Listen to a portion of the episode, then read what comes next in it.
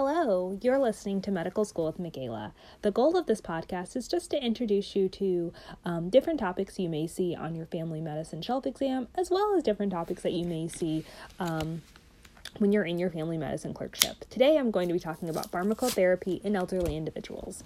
So, um, there are specific age related pharmacokinetic changes that older people do have. There is no change in the absorption that a patient experiences with age, but the rate of absorption is ch- is slowed. So the extent not changed, rate changed.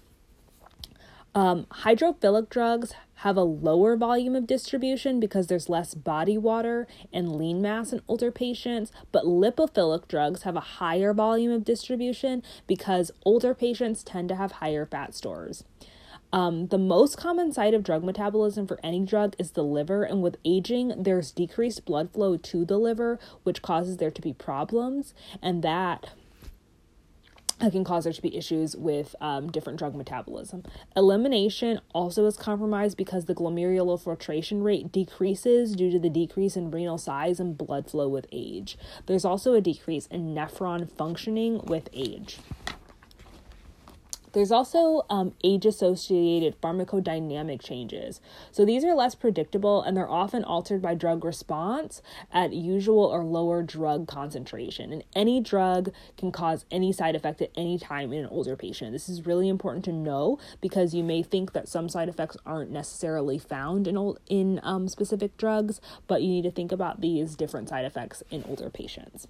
So, prescribing pearls that you should know before you go off and prescribe things to older patients. You need to review the medications regularly, especially when you're prescribing an older patient a new drug. This is because polypharmacy is very common in older um, individuals.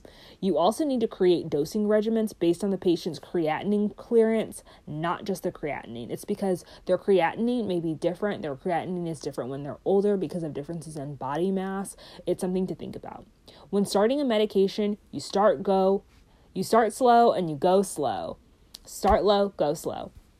And it's because you start them at a low dose and you titrate slowly based on their response and their tolerability. This is because you have a lot of polypharmacy going on in older patients. Also, you educate patient and family about each medication and its adverse side effects. You also really want to limit um, medications in older people if possible.